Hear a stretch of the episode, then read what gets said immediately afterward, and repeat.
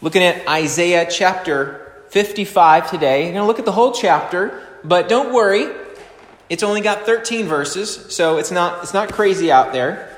But uh, yes, Isaiah 55. So if you have your Bible, most of our stuff will be through there. I'll reference the other scriptures as we go. You may have them in your bulletin as well. So, in your life, I have a question for you, and this is actually a little bit of audience participation. So, I do ask if you say something, please say it nice and loud, and we'll I'll, I'll uh, repeat it if we can't hear it from up here. But have you ever heard of the phrase, a come to Jesus moment? Have you ever heard of that phrase? Yes, no, shake your head. I guess not. Never heard the expression, having a come to Jesus moment. Okay, well, maybe maybe you some anybody say they have heard this expression what does it mean what do you think it means or what can it mean um, i've usually heard it in the instance of like um, person finally accepting jesus they've had that moment whether it's some big thing that's happened to them or that just they finally have realized made that connection that Jesus is their salvation and they've decided to accept Jesus as their Savior. Okay, cool. A come to Jesus moment. If you've heard this phrase before and you have an idea, do you have any other definitions besides uh, literally coming to accept Jesus as your Lord and Savior? A moment where somebody chooses to do that. That's actually one of the definitions I looked up. That was the top definition, interestingly enough, but believe it or not, there were more. Does anybody have any idea what what another expression of this, what really is an idiom, might be. I know I don't usually ask for audience participation, but I was just thought, thinking maybe we'd try it. Well, since I showed my hand, yes, I'll, I'll tell you, I do have a few. Uh, from uh, the freedictionary.com, they said that one about accepting Jesus, but the other four are kind of interesting. Um, a moment or epiphany, enlightenment, uh, regarding the truth of a matter. Uh, the example here I had something of a come to Jesus moment after college when I realized I wanted to be an editor for a living. So there's like this epiphany. It's just like, oh, this is my calling. This is what I, what I want to do. That's, that's the vein of that, that people use this expression, this idiom for. Another one is a, a point in time in which fundamental priorities and or beliefs are challenged, reassessed, or reaffirmed. Their, their example here was after waking up in the hospital from a drug overdose, I had a frightening come to Jesus moment about what I was doing with my life.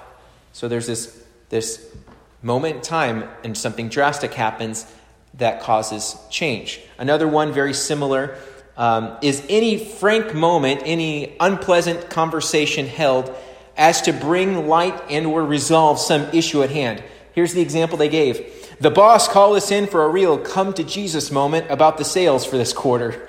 You ever been in those uncomfortable situations in your workplace where you're like, oh, the boss is going to lay into us about this. We need to make some changes. This interesting, these definitions of these idioms here, for the idiom come to Jesus moment, um, there's always this crisis moment that leads to change, a crisis moment that leads to change. The direction a person or group of people is going is not a good direction, and there needs to be a confrontation to deal with it. That confrontation causes change to happen. That person or group, their lives will never be the same after that confrontation. If you've ever heard of an intervention, um, it's where people who love a particular person, but maybe not their destructive behavior, right? They get together and they confront said person about that behavior. If there's no progression towards change, the people will no longer be a party to said bad behavior. Some people might write a child out of their will until they get off drugs and stay clean. That's just one example. But interesting about all of these confrontational situations is that the idiom we've developed over the years starts with the phrase, a real come to Jesus moment. Jesus is part of this idiom, but as they try to understand this phrase. And as we begin chapter 55 of Isaiah today, don't worry again, it's only 13 verses. Uh, let's keep this imagery of a come to Jesus moment alive in our minds. The very nature of the idiom may shift a bit in our minds as we hear this call from God in Isaiah 55. And it begins with an invitation. Let's look at the first two verses here. Come, all you who are thirsty, come to the waters, and you who have no money, come buy and eat. Come buy wine and milk without money and without cost. Now, that's actually just the first verse. But we start we stop there. We've got a call to the poor. And the poor are being told, come and get whatever you want and need. Come all who are and I stopped right there when I read that, and I thought, that sounds super familiar. If you, as you've read through the Bible yourself, perhaps, maybe you've come across phrases, and you've heard this phrase, it sounds very familiar come, all who are, dot, dot, dot. What about Matthew 11 28? The ESV says it like this Come to me, all who labor and are heavy laden, and I will give you rest. Sounds pretty good. I mean, are you heavy laden? Maybe no, you don't have any physical work going on, but things they're in your life they just exhaust you and tire you out. Whenever you are emotionally, physically, spiritually, or mentally tired out, you can be what they say down in Texas, tired. It's not just tired, it's tired. Jesus brings a promise of rest to you. But there is something that we need to do in order to receive that rest. What is it? it's come to Jesus. To receive the rest, we've got to come to Jesus. Let's look at a few verses from the Gospel of John. Jesus had, a, had called people to him so he can meet their needs as well. John 6:35 Jesus said to them, "I am the bread of life. Whoever comes to me shall not hunger, and whoever believes in me shall never thirst." Your physical needs are a good object lesson for your spiritual needs. Let me say that again. Your physical needs are a good object lesson for your spiritual needs. Come on, uh, common food like bread and water. And that's just the things that you need to sustain life. But Jesus said He's the bread of life. Coming to Him, your spiritual hungers and thirsts can be quenched in Him. Moments later, after He says that, He says another thing in uh, 637 John 6:37, "All that the Father gives me will come to me, and whoever comes to me, I will never cast out." And that's good news. As we come to Jesus, he's not going to reject us, reject us. James, who's the brother of Jesus, has instructions for the people that he's writing to in his, in his book. They were most likely Jewish Christians scattered about due to persecution. But being a Christian doesn't mean that you do the right things all the time. If it did, James wouldn't have to tell them this in James 4 7 through 10. Submit yourselves then to God, resist the devil, and he will flee from you. Come near to God, and he will come near to you. Wash your hands, you sinners, and purify your hearts, you double minded. Grieve, mourn, and wail. Change your laughter to mourning and your joy to gloom. Humble yourselves before the Lord, and he will lift you up. James is writing to correct and clarify the poor choices, the sinful behavior that is going on amongst his audience. Verse 8 rings true with what we hear in Isaiah 55 1. Come near to God, and he will come near to you. This call to come to a, is a matter of choice and a matter of will. Will we make the right choice? It's a matter of choice and a matter of will. Will we make the right choice? Isaiah 55 1 clearly shows that God's providing for the needs of those who come to Him, those who can't provide for themselves. But what about those who provide for themselves? They can. Why should they even bother coming to God? Let's look at verse 2 real quick. Verse 2 Why spend money on what is not bread and your labor on what does not satisfy? Listen, listen to me and eat what is good, and your soul will delight in the richest of fare. Verse 2 speaks to that group that seems to be able to meet their own needs, but what they are buying isn't really the good stuff, you know? Let's pretend that you're invited to a cookout, right? Your host is generous, telling you to eat as much of the food as you want. Uh, okay, now let's just pretend that. Enjoy that image in your mind. Okay? Because I know you're enjoying it, right? Everybody hungry, okay? Now, you can have any of the grilled meats provided. And you know what? You regularly like and enjoy and eat hot dogs on the regular basis. But the host has grilled up choice steaks, cooked them exactly the way that you like them. Do you choose the plain old everyday hot dog or the expertly prepared steak? Both are free. What do you think? Both are free. Both may provide hunger relief, but one is really nicer than the two options, isn't it? One in your mind really, really satisfies. So God is beckoning them to come to Him, telling them that He can satisfy their needs. Whether they're poor and realize their poverty, realize that they need uh, His satisfaction, or they're rich in material wealth and don't understand, the fact remains none of them can satisfy their own needs.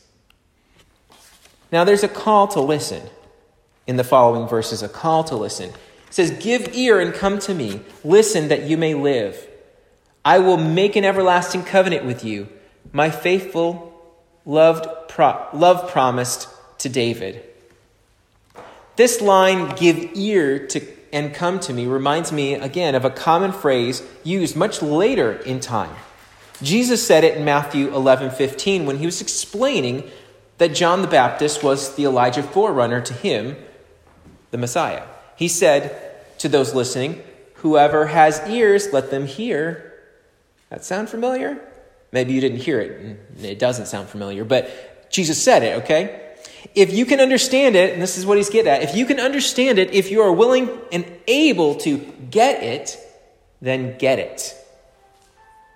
You see, reflecting back to Isaiah 55 3, the message puts it this way. So it's a different translation, a paraphrase one, if you will. It says this Pay attention, come close now. Listen carefully to my life giving, life nourishing words. I'm making a lasting covenant, commitment with you, the same that I made with David sure, solid, enduring love.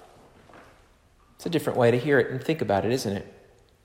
I think it's safe to say that we've all had a person or two in our life that is so excited with big news. So excited.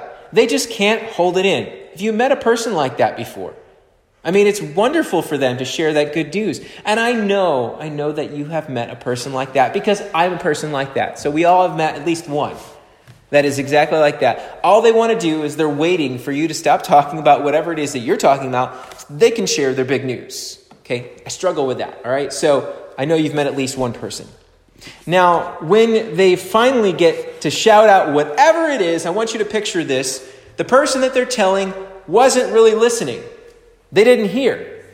Maybe they were looking down at their phone, pretending to be listening, but they were more focused on texting somebody or checking social media.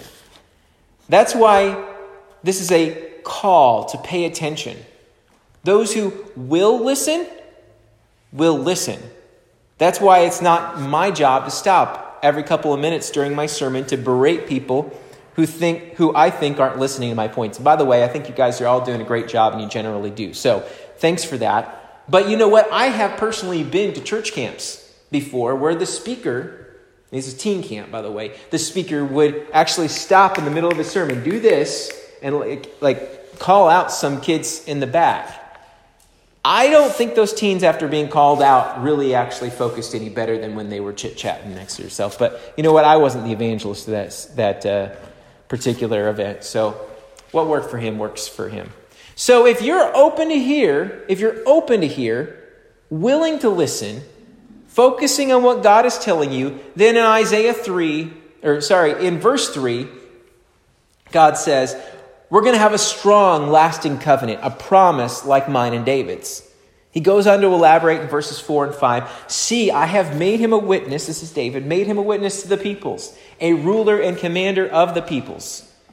Surely you will summon nations you know not, and nations you do not know will come running to you because of the Lord your God, the Holy One of Israel, for he has endowed you with splendor.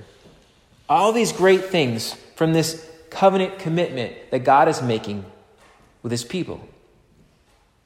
So let's review. God invites, and it's an invitation that will bring satisfaction to those who accept it. God calls up Israel and us through these scriptures. He calls us all to listen, to really zero in on what he's saying and what he's meaning. If you can get it and you want to get it, you can understand the promise that he has for his listeners. And it's a strong promise, like the one that he had with David. So we're RSVPing to that invite. We're listening to what he's saying. There's this strong promise being made. Is there anything else that we need to do? Is there, is there something on our part that we need to do beyond that? The answer still is yes. Verses 6 and 7 tell us that we need to seek the Lord. Verse 6 Seek the Lord while he may be found, call on him while he is near. Let the wicked forsake their ways, and the unrighteous their thoughts. Let them turn to the Lord, and he will have mercy on them, and to our God, for he will freely pardon. Seek the Lord? Is he in hiding? Is this, a, is this some silly game of hide and seek? Do you think that God is in hiding? We have to look around for him? Is he playing sardines? I don't know. No, I don't think that's what we're talking about here. And what's this while he may be found business? Is there a time or location where God can't be found or is not easy to find? The idea of seeking the Lord is another relational word, like the ones that we've already looked at listening, inviting, promising, those things that you do in relationships. But it's not that hide and seek example where God's intentionally hiding from you. But seeking is more akin in this situation to the word pursuing. Uh, an example of, of how this could be lived out, this pursuing, is uh, Proverbs 2 1 through 5. My son, if you accept my words and store up my commands within you, turning your ear to wisdom and applying your heart to understanding, indeed, if you call out for insight and cry aloud for understanding, and if you look for it as for silver and search for it as for hidden treasure, then you will understand the fear of the Lord and find the knowledge of God. Look for wisdom, as for tr- hidden treasures like silver. It's pursuing something any and everywhere that you can, something precious. And in Proverbs, it's wisdom. In Isaiah, it's God Himself, pursuing Him and seeking Him. It's not that God's hiding, but we need to keep our eyes open and our hearts open and our minds open to see what God is doing and where He's acting and what is up with God so that we don't miss something here. Pursue Him in everywhere and every way. Let's not skip over verse 7. It says, Let them turn to the Lord and He will have mercy on them, and to our God, for He will freely pardon. Pardon's one of those words that gets thrown around a lot, isn't it? And he's talking about sinners, and that's any of us, that we, we need mercy, his free pardon. And pardons are interesting things. Um, when they're granted, they don't go back and, and correct the lawless act that caused a need for the punishment. The dictionary says that it's a release from the legal penalties of offense. Maybe it's like somebody on a, on a more uh, regular basis, if somebody belches and you say, Excuse me, or pardon me if you're going to be formal about it. Um, they say, uh, you're excused or you're pardoned. You know, I'm not going to hold that burp against you. But uh, in the legal stance, uh, the legal penalties of the offense, uh, the person is released from those. It's different. You know, that person is still an ex con, but with the pardoning, it satisfies the punishment and lets that person go free, just as if they'd not been uh, convicted. It's different than commu- commuting a sentence, by the way uh, in commuting a sentence, the record of the conviction stands. Their time in jail is satisfied, though. They can go free, but they've still got a record, if you will. So there's a difference between pardoning and commuting. And pardoning is what we're talking about here. Let's look at 8 and 9, because what we see in 8 and 9 is really where we stand in relationship to God. There's this pecking order, okay? So, verse 8 For my thoughts are not your thoughts Neither are my ways, neither are your ways my ways, declares the Lord. As the heavens are higher than the earth, so are my ways higher than your ways, and my thoughts than your thoughts. As if all the language before wasn't clear enough, God expresses to the people, to us today, who is really on top in this situation? When verse 8 tells us, Your ways are not my ways, it's not just a matter of differing opinion. Well, God and I, we just have different, different opinions. We can have that agree to disagree kind of thing. No. When it comes to God, He's on top. He's got the right way, and it is the only way. Our two choices are this Are we to walk in His way or walk in our own way? Only one of those choices leads us closer to Jesus and closer in relationship to God. I don't know if you've ever come into a new job and you've had some experience. Maybe you think, yeah, I got hired on my experience. I, I should bring this into my new workplace. Um, maybe you've got ideas and big plans and such. Years and years ago, I was just a lowly department operational support specialist. They like to do acronyms for everything. Um, I was working at uh, State Farm Corporate doing operational support. And I would schedule meetings between technical analysts there, take notes, set up the rooms and the conference calls, and file some records, things like that. But what I had no business doing was giving my opinion about what ought to be done regarding the project the team members were working on. I had no technical experience, no training in that area.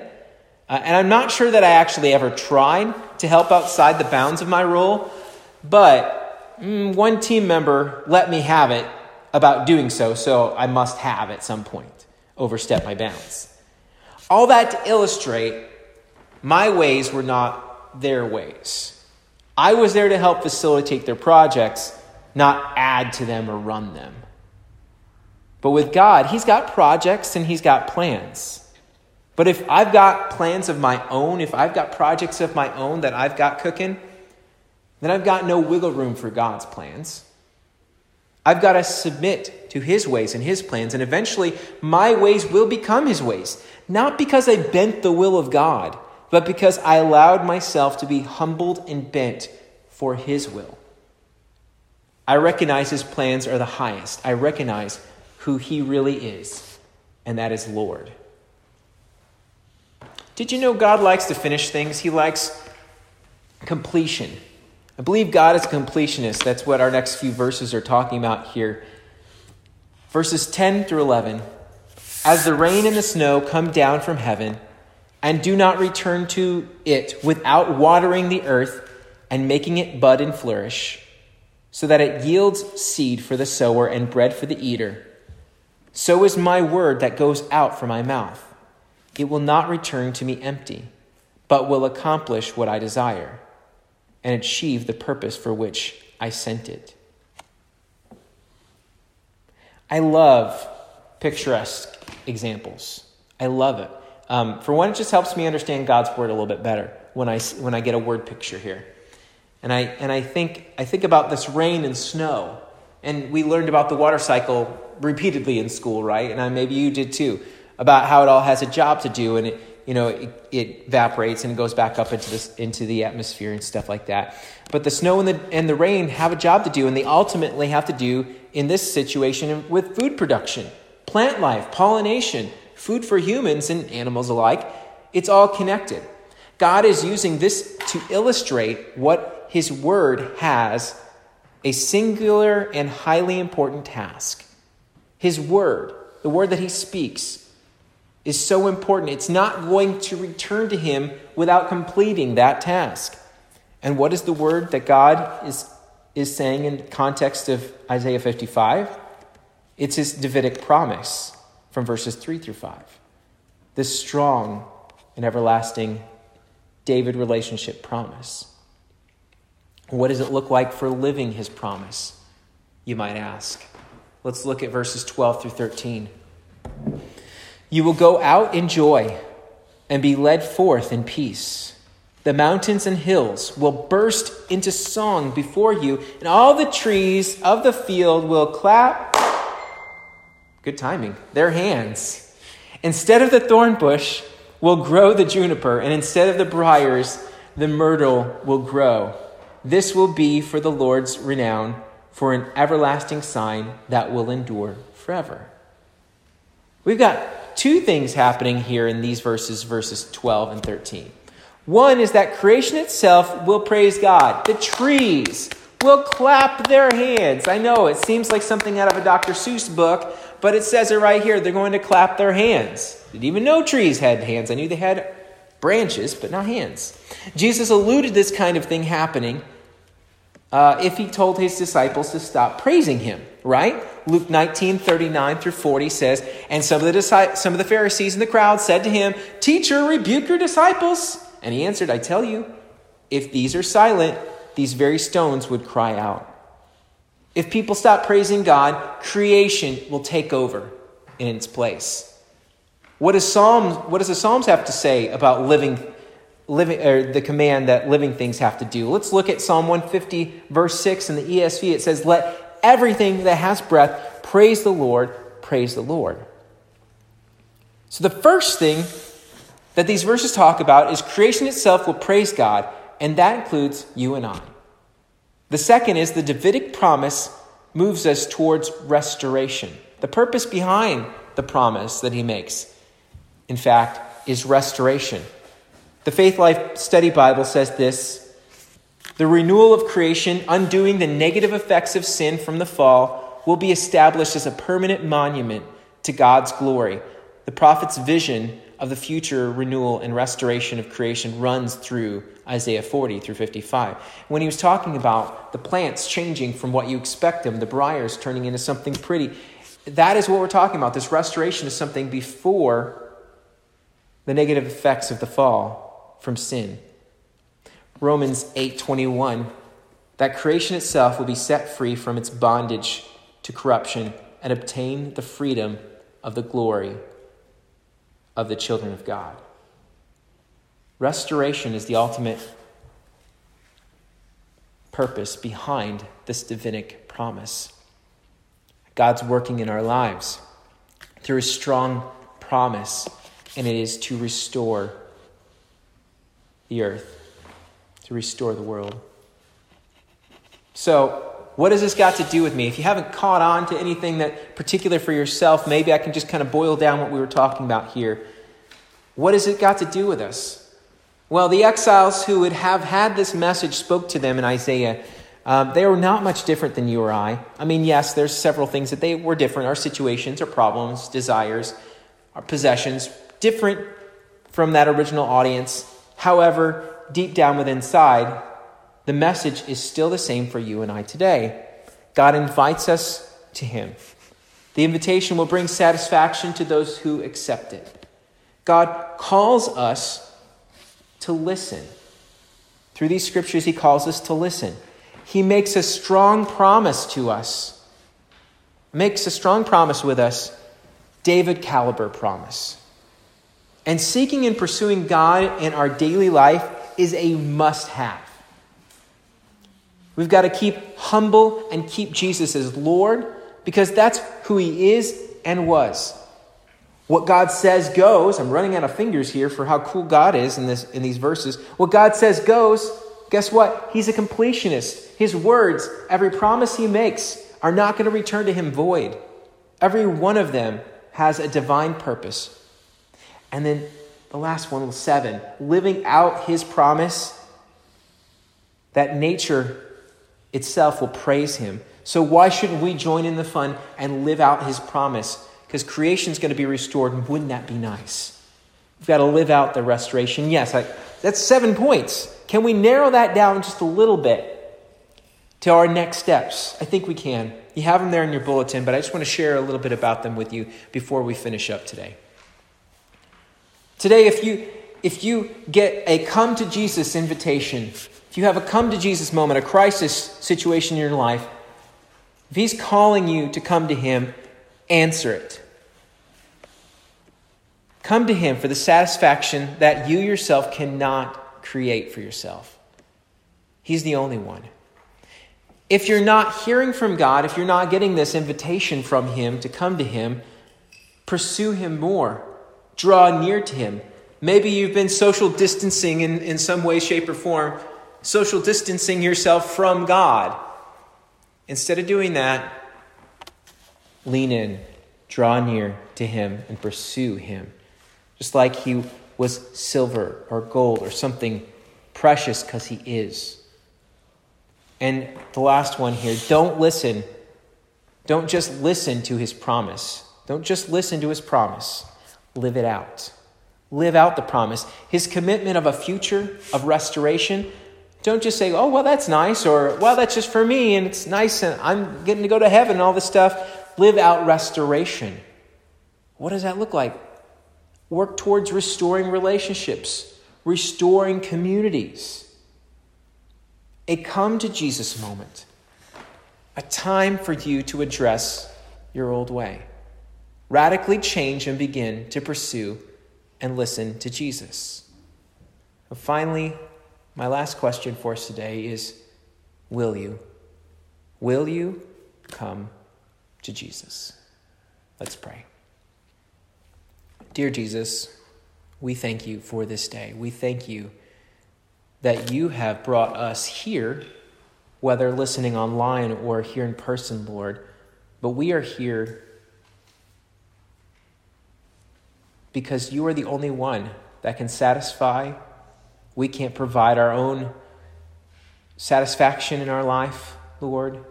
We can't be filled, that emptiness inside of us can't be filled with stuff and things. Only you.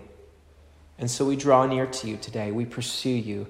And we ask, would you help us to see how we can live out this life of restoration? Restoring relationships and communities, Lord. Bring about a restoration in our own lives personally, where death and decay continues to pretend like it's got a grip on us. We pray for restoration in our own lives today. We ask all these things in your precious name. Amen. You're dismissed.